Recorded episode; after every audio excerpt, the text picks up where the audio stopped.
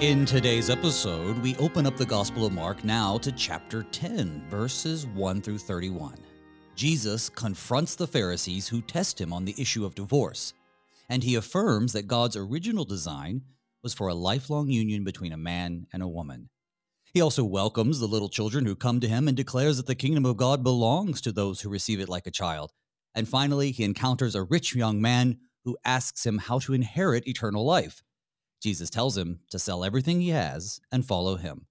Good morning and blessed Pentecost. Today is Monday, November 13th, and you're listening to Thy Strong Word, where each weekday morning we explore the Holy Scriptures through which God bespeaks us righteous and nourishes our faith.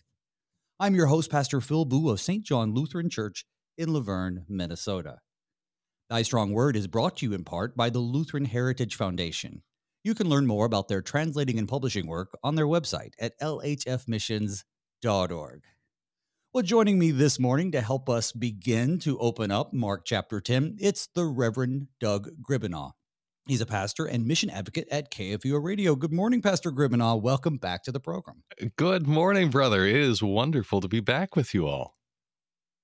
Always excited to have you on. I think we've been making our way through Mark. It's just one thing after another. Mark is such a, a fast paced uh, text, and today is no different. We're only doing one half of the gospel, I'm sorry, one half of the chapter, but there are three major events for us to look at today. So I'm glad to have you here to help us open it up. Uh, would you just go ahead and start our time together in prayer, and we'll we'll head off to the races. Well, we'll we'll we'll take a cue from Mark and just get right at it then. Amen. Sounds good. All right. Well, brothers and sisters, let us pray. Lord God, Heavenly Father, without your help, our labor is useless, and without your light, our search is in vain. Invigorate our study of your holy word that by due diligence and right discernment we may establish ourselves and others in your holy faith. Through Jesus Christ our Lord. Amen. Amen. So yeah, well, Mark chapter. We, we might be only doing half of the chapter, but we are going to do the full gospel. I wanted to put that in there, right? and the uh, full yes, yes. of the law too. Amen. Well, if the Lord wills, right? Well, let, right. Well, hopefully the Holy Spirit will use us today. But I, you know, it is an interesting chapter because it's coming on the heels of Jesus talking about his death and resurrection and who is the greatest and um, temptations to sin, and now we get uh, there there are pharisees who are challenging him and on something that frankly is a big issue that remains today and that is about divorce. And and while Jesus addresses the issue of divorce he also i guess uses this as an opportunity to talk i guess less about divorce and more about the sanctity of marriage. Uh, I, I, think that's one good way to look at it at least uh, and that's where we will begin today. I'm going to go ahead and just read our first little section here, which is through verse 12. And Jesus left there and went to the region of Judea and beyond the Jordan, and crowds gathered to him again. And again, as was his custom, he taught them. And Pharisees came up and, in order to test him, asked, Is it lawful for a man to divorce his wife? And he answered them, What did Moses command you? And they said, well, Moses allowed a man to write a certificate of divorce and to send her away. And Jesus said to them, Because of your hardness of heart, he wrote you this commandment. But from the beginning of creation, God made them male and female. Therefore, a man shall leave his father and his mother and hold fast to his wife, and the two shall become one flesh. So they are no longer two, but one flesh. What therefore God has joined together, let not man separate. And in the house, the disciples asked him again about this matter, and he said to them, Whoever divorces his wife and marries another commits adultery against her. And if she divorces her husband and marries another, she commits adultery. Okay. Uh, you know, it's pretty heavy stuff, brother. I, am sure there are people out in our, our listening audience right now who have struggled with the sin of divorce. Either they've been an unfortunate party to divorce, or perhaps their parents or someone else they love has gotten divorced. This is a serious issue. I guess at least on the one hand, it's not a new issue. It's been around, well, as long as the law has been around. Well, and probably predating that actually, long as sin has been around. Amen. Because we we struggle with so many things. And I will say, that is the effect of the law on us that, that makes us squirm in our seats, that makes us uncomfortable, that makes us want to uh, really turn our eyes and say, well, what's happening in the rest of this chapter? that's nice, Jesus. Let's leave that there. And I have right. to say that's a good thing. It's it's good that the law has that effect, that it makes us uncomfortable because it also means that that we know that within our sinful hearts, whether we've been a party to divorce, uh, you know, a, a victim, a, a, mm-hmm. peripheral victim, you know, a child of divorced parents, or or just if we recognize in our own hearts that you know we have looked lustfully at uh, at other women, or, or or if you're a woman at other men, that that is this sin and it's in there it's in our hearts and it, and that sin is is present we have to deal with it so we don't want to shy away from it but I, I no, it, it is one of those things where if this was your text to preach on, there would be a great temptation to avoid those last few verses about whoever divorces his wife and marries another commits adultery against her. And I look forward to unpacking that. Yeah, and, I love. And, okay, go ahead. go ahead.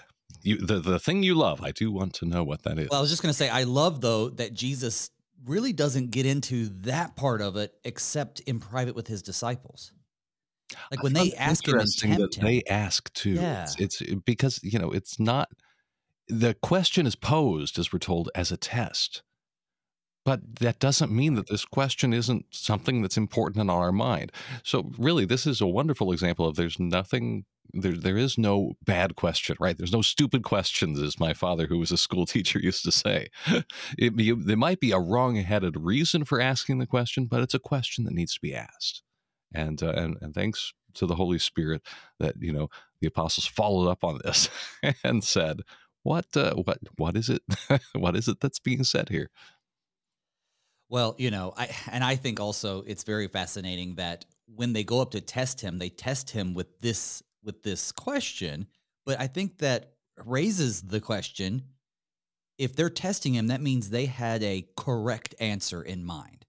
They knew what they that he's supposed to say. And Jesus doesn't give them the opportunity to say whatever he says is wrong because he just asks them, Well, you're asking, is it lawful for a man to divorce his wife? Well, what did Moses say? Uh, hmm. and so then they they end up basically answering the question they were hoping he would answer it like it, it, it really it's very savvy on jesus's part i know i shouldn't be surprised but it's very savvy on jesus's part that he doesn't fall for their trap. And I wonder how often, as pastors, either even parishioners, frankly, or especially those on the outside, they come to us with leading questions, just looking for that soundbite to convict us. And that's exactly what the Pharisees are doing to Jesus here. And the wonderful uh, temptation that we have, or at least I, for one, have, because I find myself generally being a, a sort of problem solver. There's a problem, I want to you know help address the solution. And and prudence prudence is uh, that we first sit and say that wonderful lutheran question and it, it applies in all sorts of life. What does this mean? You know well why why do you ask?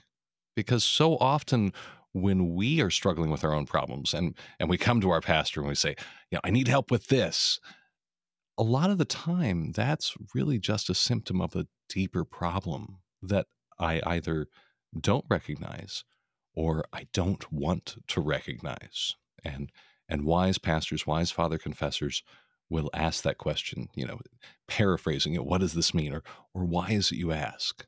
To to work to the root of, of the problem, which we know is is sin, but in what manifestation?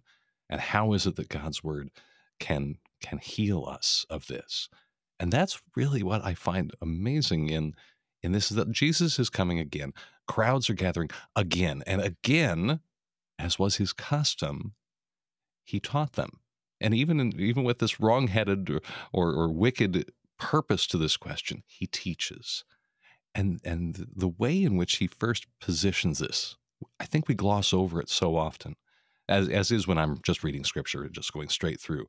There's a depth that I miss unless I go back. See, the Pharisees come and they and they are going to test him, right? Is it lawful for a man to divorce his wife?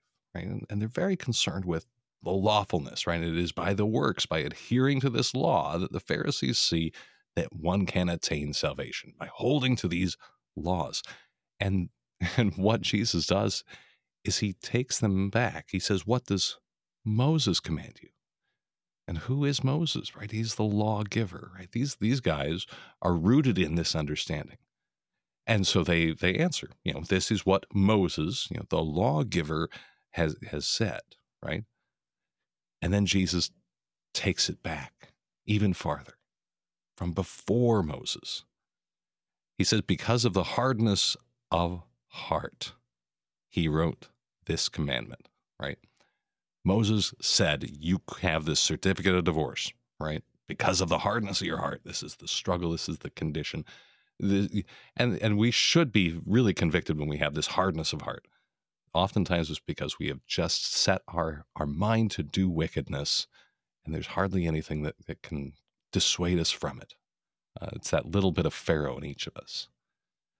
But then Jesus says, That was Moses which is God's law, right? To address and deal with this this pig-headed creation known as man, right? But before that, from the beginning, this is how it is. This is what was the the ontology, right? The the, the purpose and the vision. Male and female.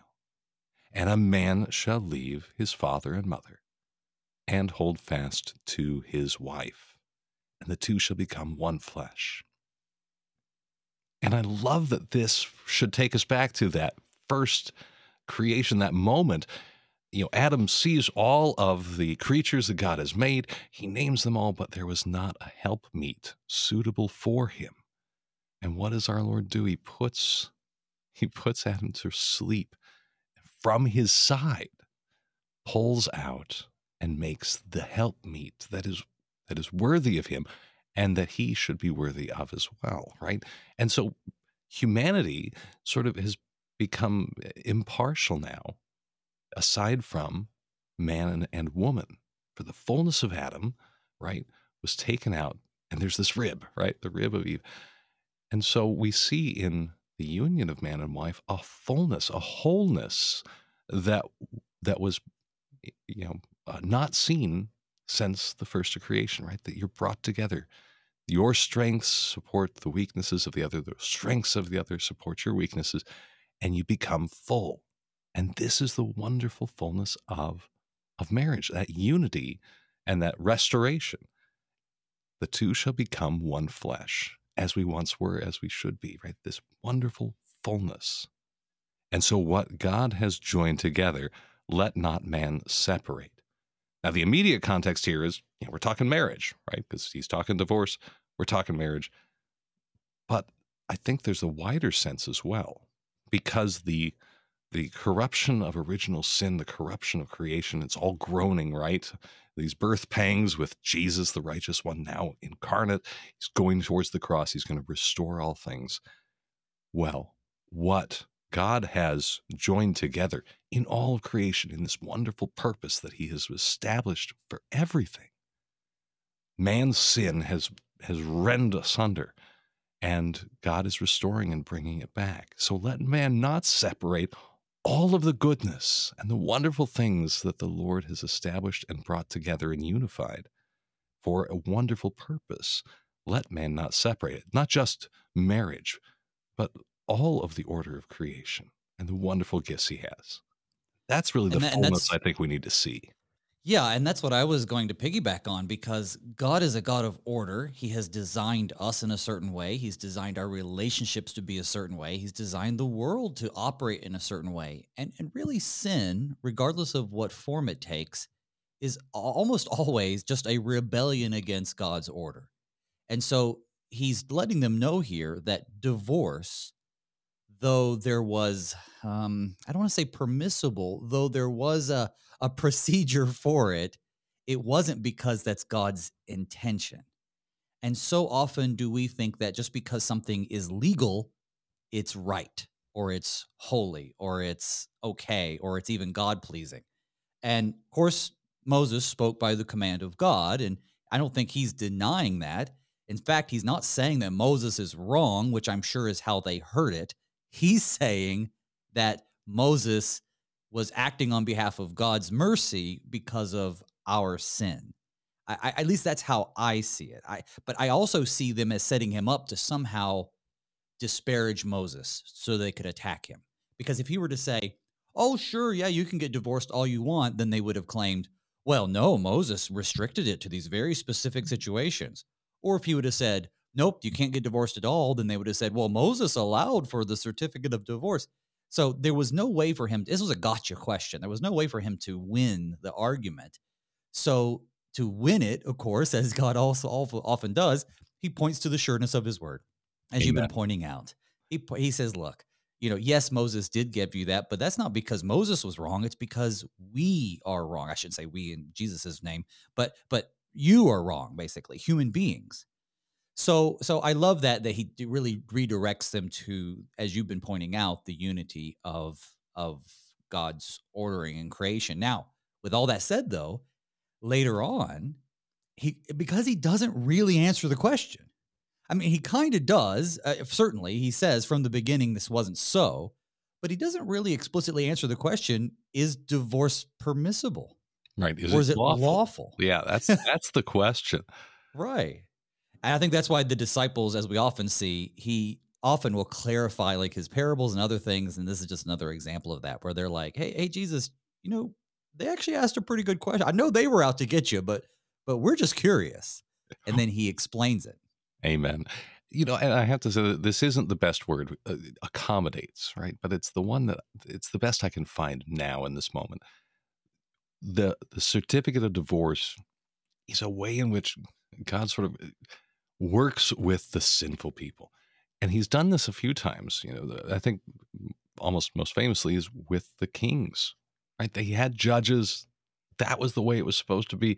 The people were like, no, we, we must have a king, right? The hardness of our hearts. And he said, you know, okay, you'll have a king.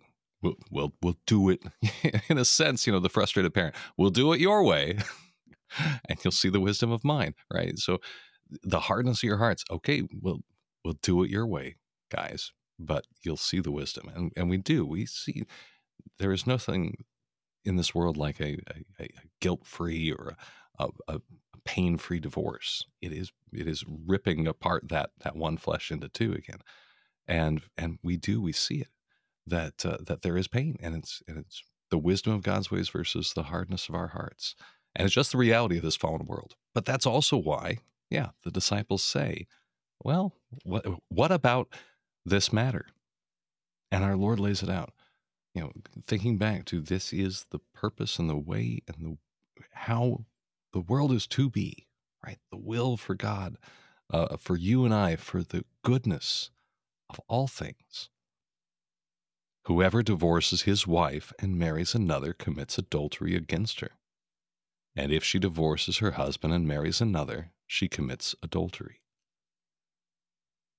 Now, I have to say the one thing that that I like about the fact that we hate what we're hearing here right? it really hurts us, especially if if if we are, uh, you know, have been engaged in divorce, is that we find this word adultery so horrid, and that's a that's a good thing. That's a bad sin, right?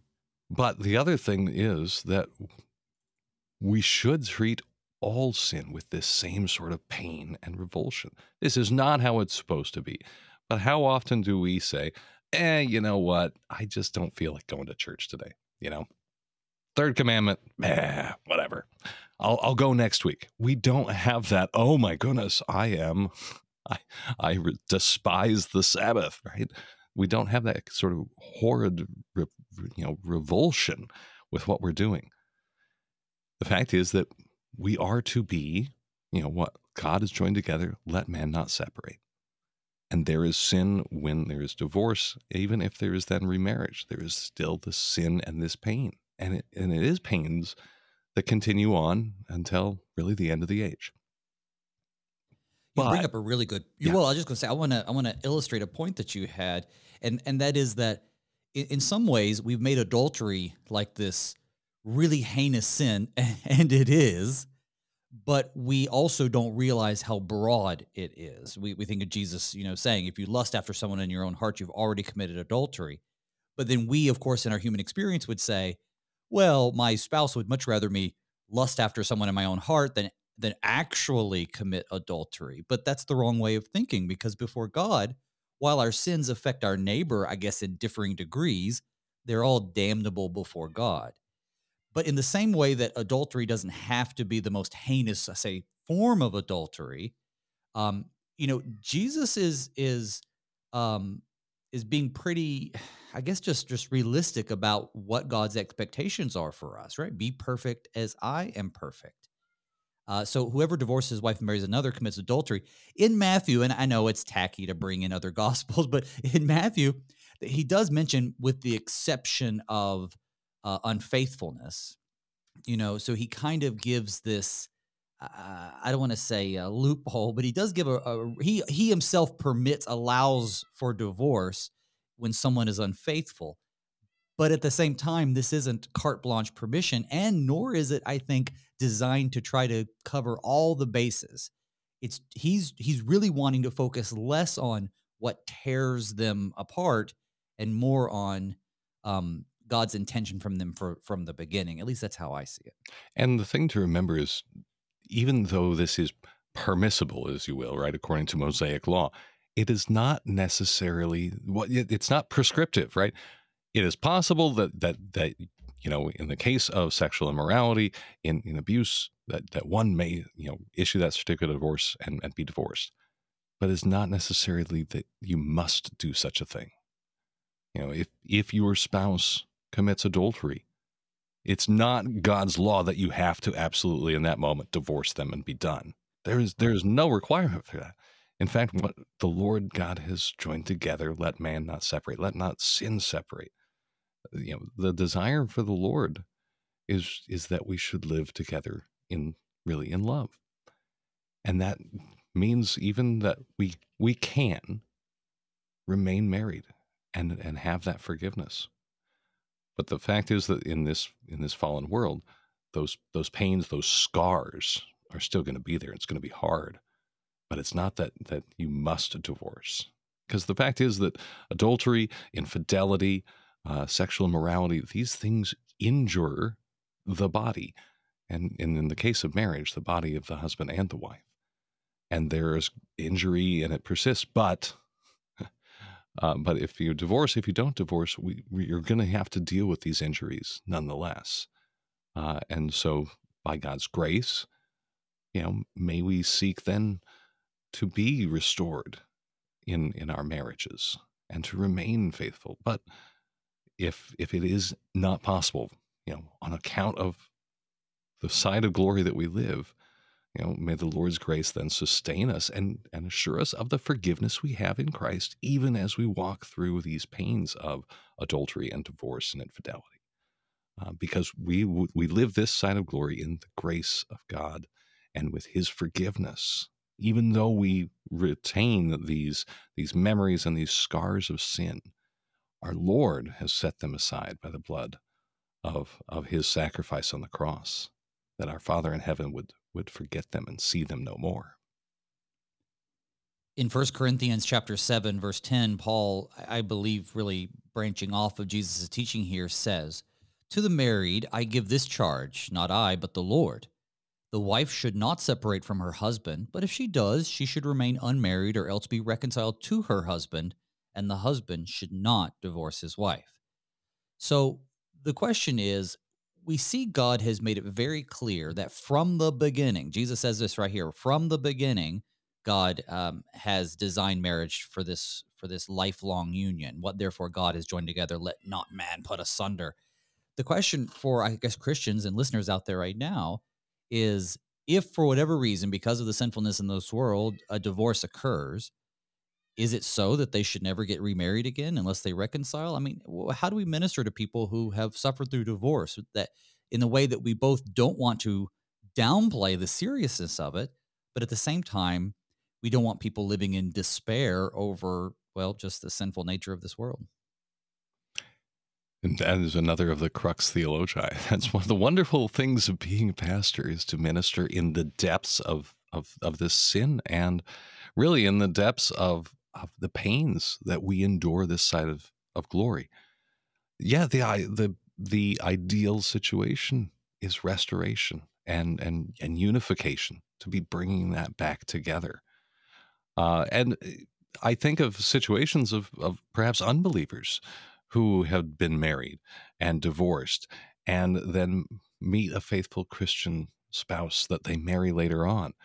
What, what of this word that, that makes them say, wow, no, I, I, I didn't know, and now I do know. It's the, the messiness of our fallen world. And, and, and it's a good and laudable thing to recognize that, that the law convicts but then because it shows us our sin and it shows us our need for our Savior.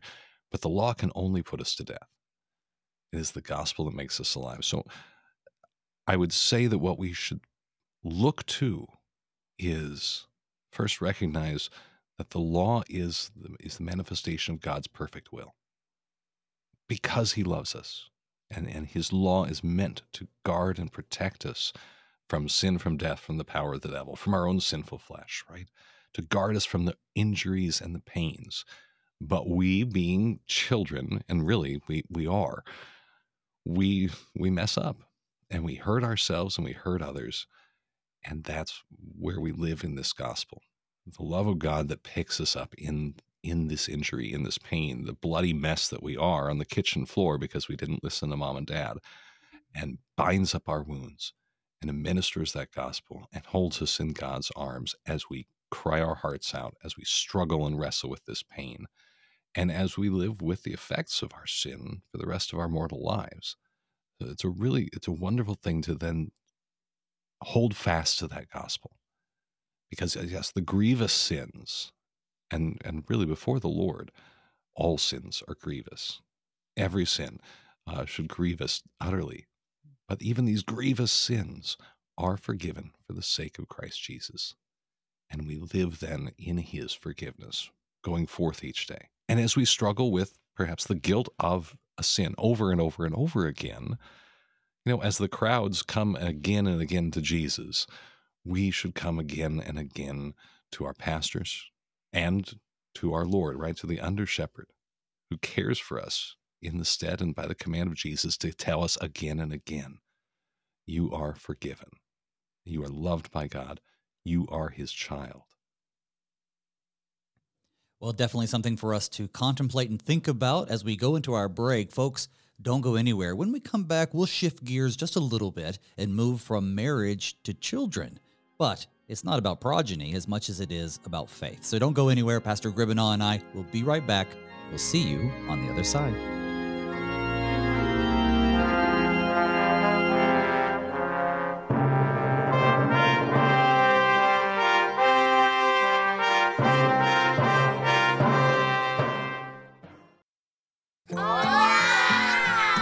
These are the voices of young Lutherans in Mexico City, children who are excited to learn more about their Savior, Jesus. But they need our help because good Lutheran books for kids in the Spanish language are in short supply in Mexico. To learn how you can help tell Spanish speaking kids everywhere about Jesus in a language they can understand, go to the Lutheran Heritage Foundation website at lhfmissions.org forward slash Juan 316.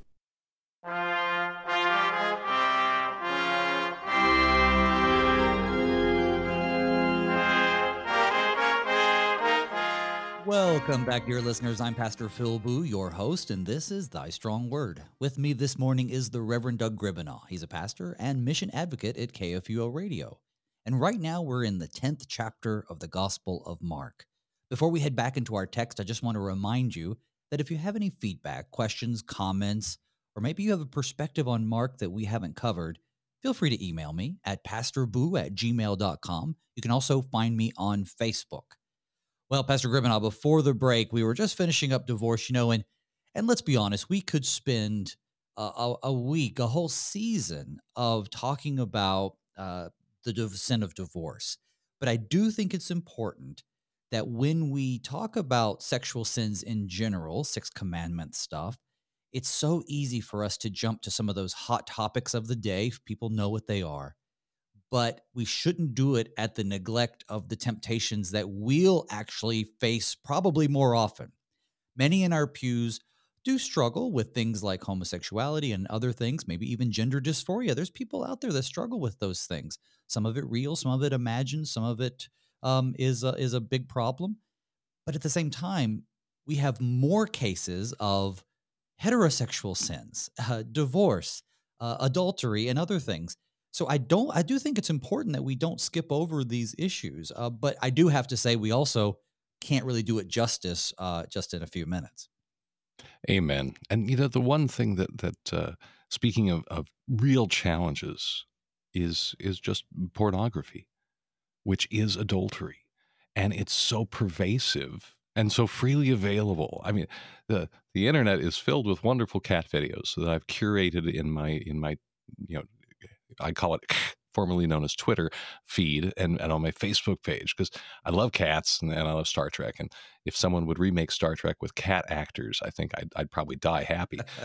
but there's horrid things on the internet and it's easily accessible. And now that I have children that are very young, um, and and you know tablets are just a part of their their world. I, my little boy Sam, he's four. He can operate the tablet better than me sometimes.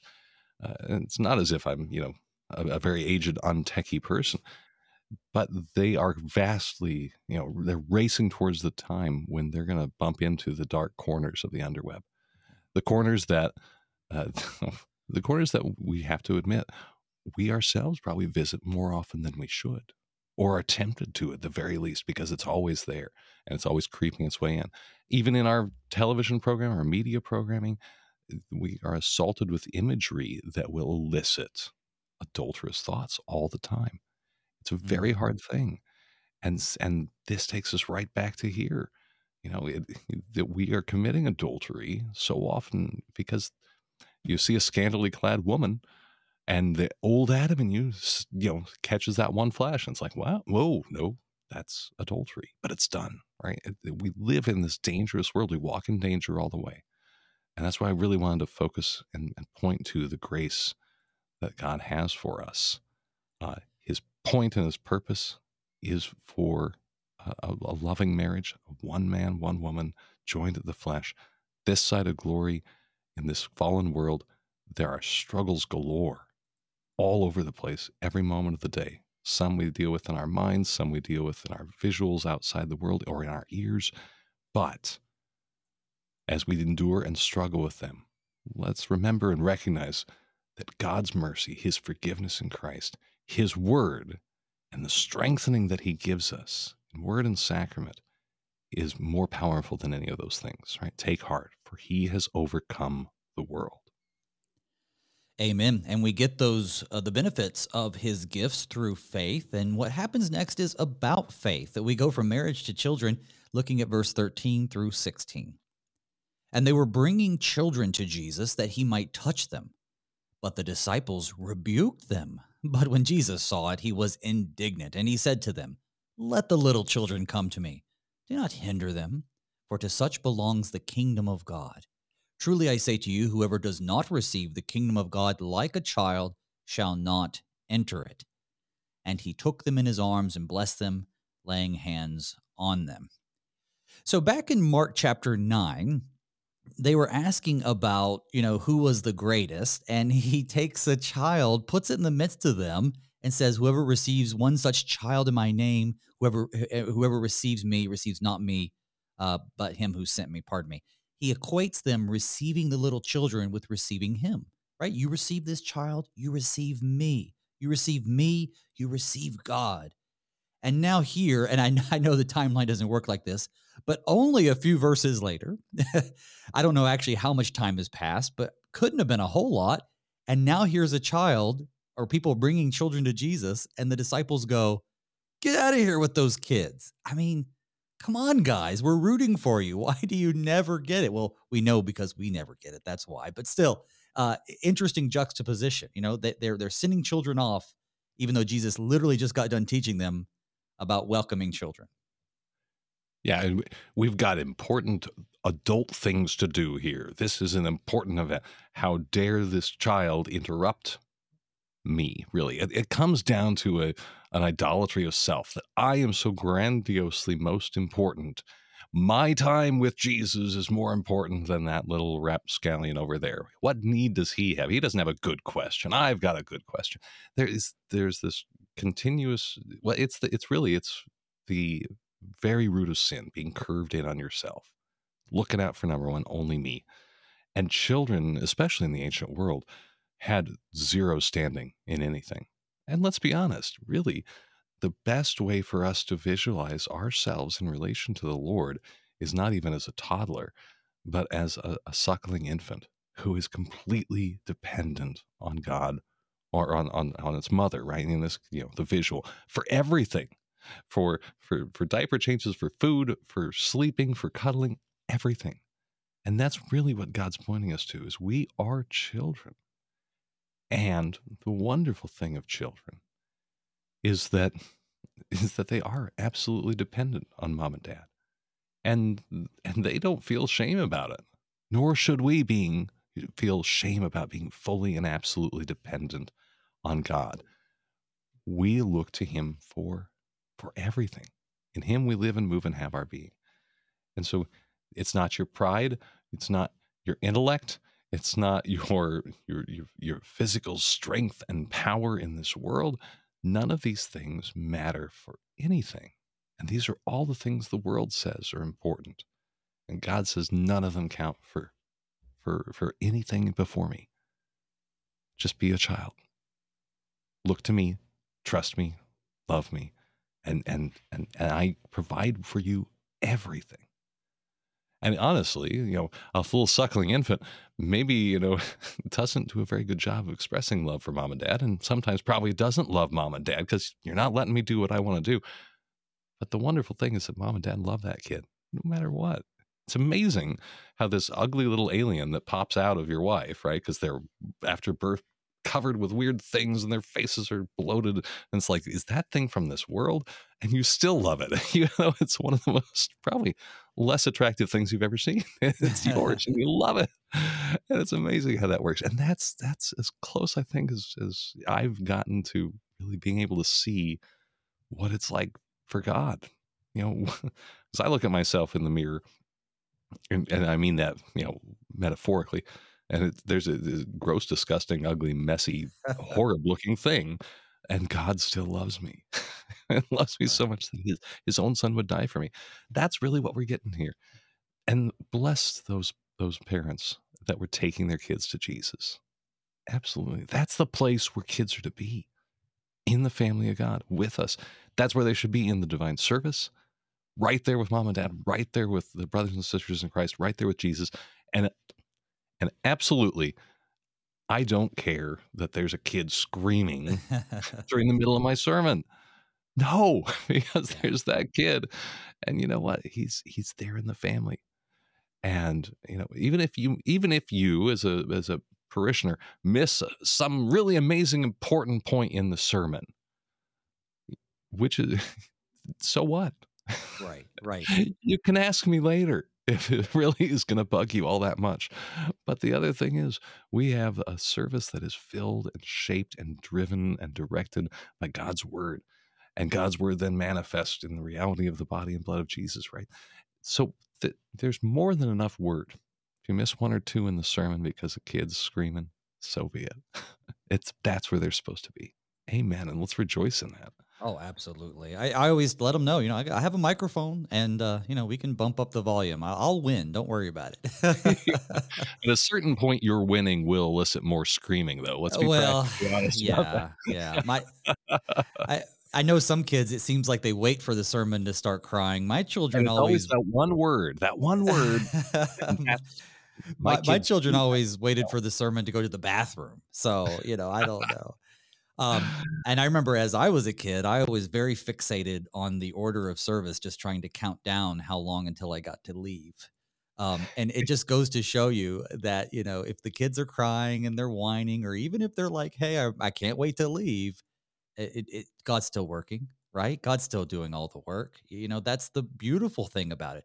Frankly, I'm not, I'm not convinced that even if you can't hear the sermon because of your crying kid, that uh, the mom and dad still don't benefit because it's God's word that does the work more than exactly what we say. Amen. It's not by our reason or strength, not by our nous, our understanding here. Uh, yeah. But the one, you know, the other thing is that even if you are an older person, you're sitting there counting down, you know, how long until I can leave? Because let's be honest, not not every Sunday are you like super jazzed to be at church. It's just the reality of the sinful flesh. Well, you know what? You you discipline the old Adam. You discipline the flesh. You sit there and you and you live in the Word of God, uh, and you go. You know, it's it's it's part of that habitus, right? That we that we do that. So, uh, you know, the, the having the kids there and and having you there, having well, let's say it, having the kids, the children of God yeah. in that place is the right and best place to be. And well, for, I think there's a reason we have this somewhat positioned next to divorce too, because we had here the vision of marriage, right? Of joined together into one flesh. And what is the vision of of marriage that is given to us in the New Testament of Christ and his bride the church? Right? That's living in this unity, in this in this one fleshness. And so don't let your sinful heart tear you away from that marriage of of the people and the word, right? Of being there in church. So I think there's a little little connection there as well. Be in church, be with one another, and don't tear apart pieces of it by excluding others, but have them there in there.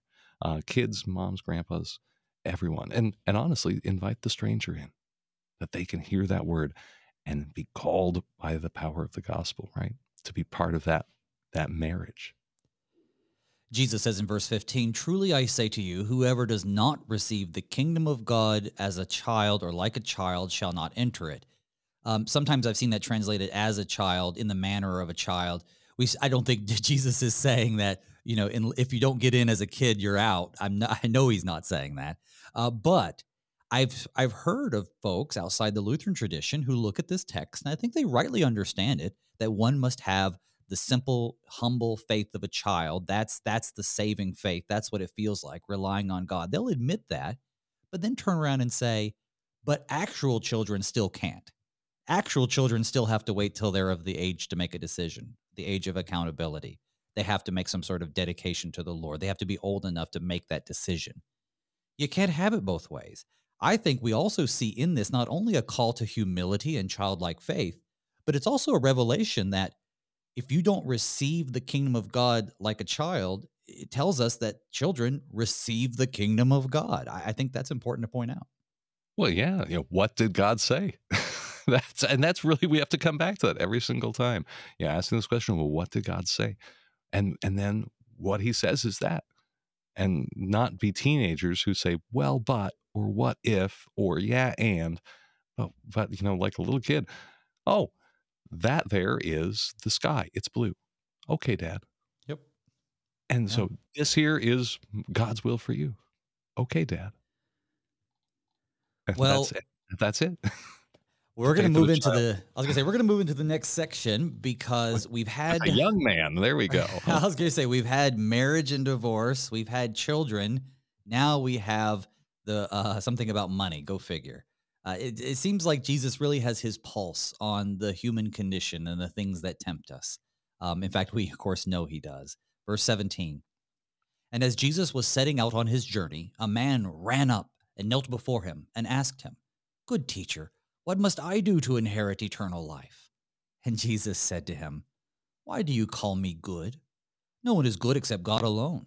You know the commandments do not murder, do not commit adultery, do not steal, do not bear false witness, do not defraud, honor your father and your mother. And he said to them, Teacher, all these I have kept from my youth. And Jesus, looking at him, loved him and said to him, Well, you lack one thing. Go, sell all that you have and give to the poor, and you will have treasure in heaven, and come and follow me. And disheartened by the saying, he went away sorrowful for he had great possessions. And Jesus looked around and he said to his disciples, How difficult it will be for those who have wealth to enter the kingdom of God. The disciples were amazed at his words.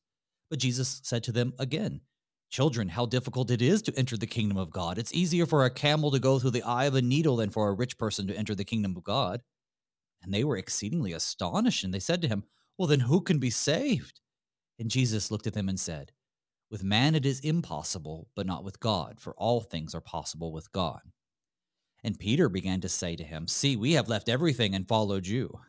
And Jesus said, Truly I say to you, there is no one who has left house or brothers or sisters or mother or father or children or lands for my sake and for the gospel who will not receive a hundredfold now in this time houses and brothers and sisters and mothers and children and lands with persecutions, and in the age to come eternal life.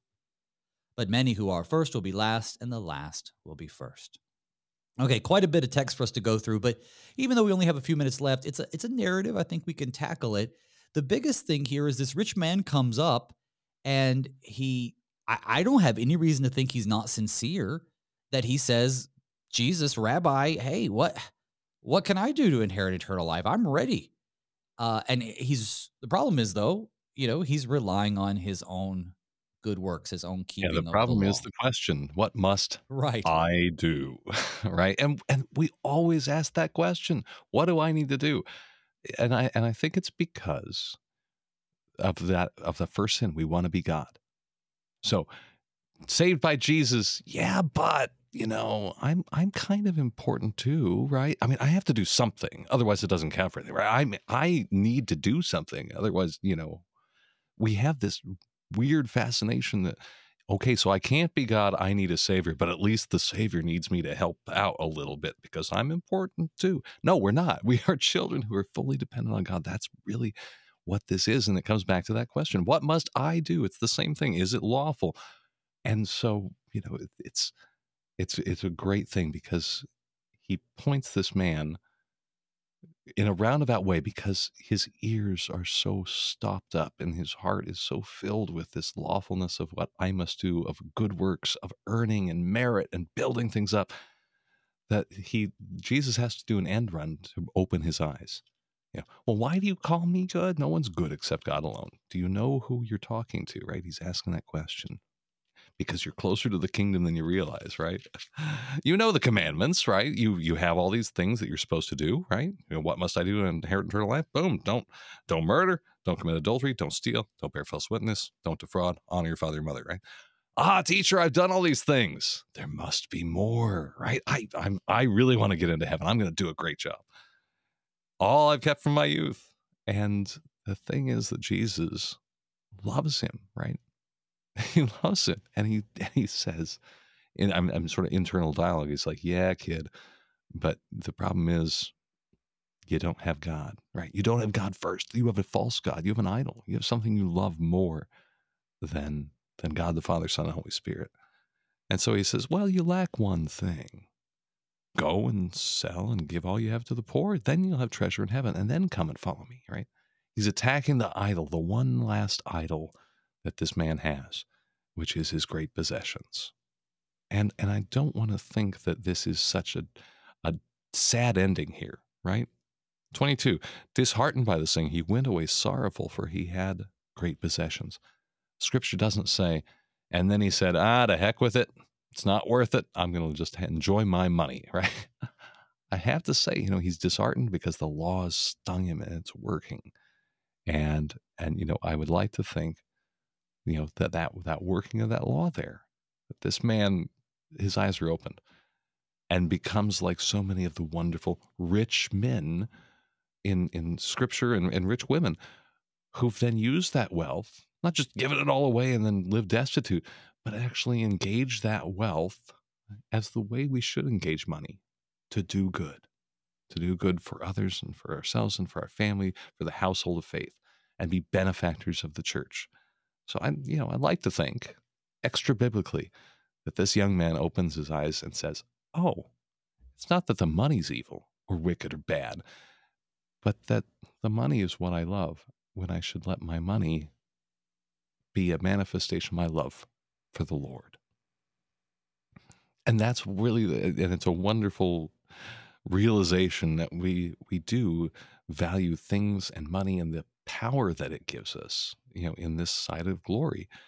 And Jesus says how difficult it is for those who have wealth to enter the kingdom of God. Because you know, we're always sort of driven about this accumulation of wealth, this accumulation of things and powers, and who has the most toys wins. That's the way the world looks. And really, it's not that the money and those things bring you happiness, but in in joy, those that money and those things can bring the love of God to others And that's really where we, we, see that you know, in the household of faith and then to the stranger and the sojourner. But it's so hard. And so, you know, the, the disciples are amazed at his words because in, in the ancient world and even today, we falsely equate great wealth and worldly success as if this is somehow a sign of divine love that God's love and light and shining on this person. They're so wealthy. They have so many things. Their life is so great. God must love them and love them more than me because I don't have all those things. That's not the way God works. And we know that because God loves each and every one of us, right? Regardless of how many toys or money or wealth we have. And the Lord gives according to his ways, right? He everything we have is a gift from God. And some have more wealth, some have more toys, some have more kids, more families, more friends, um, more time, but all of it is a gift for God.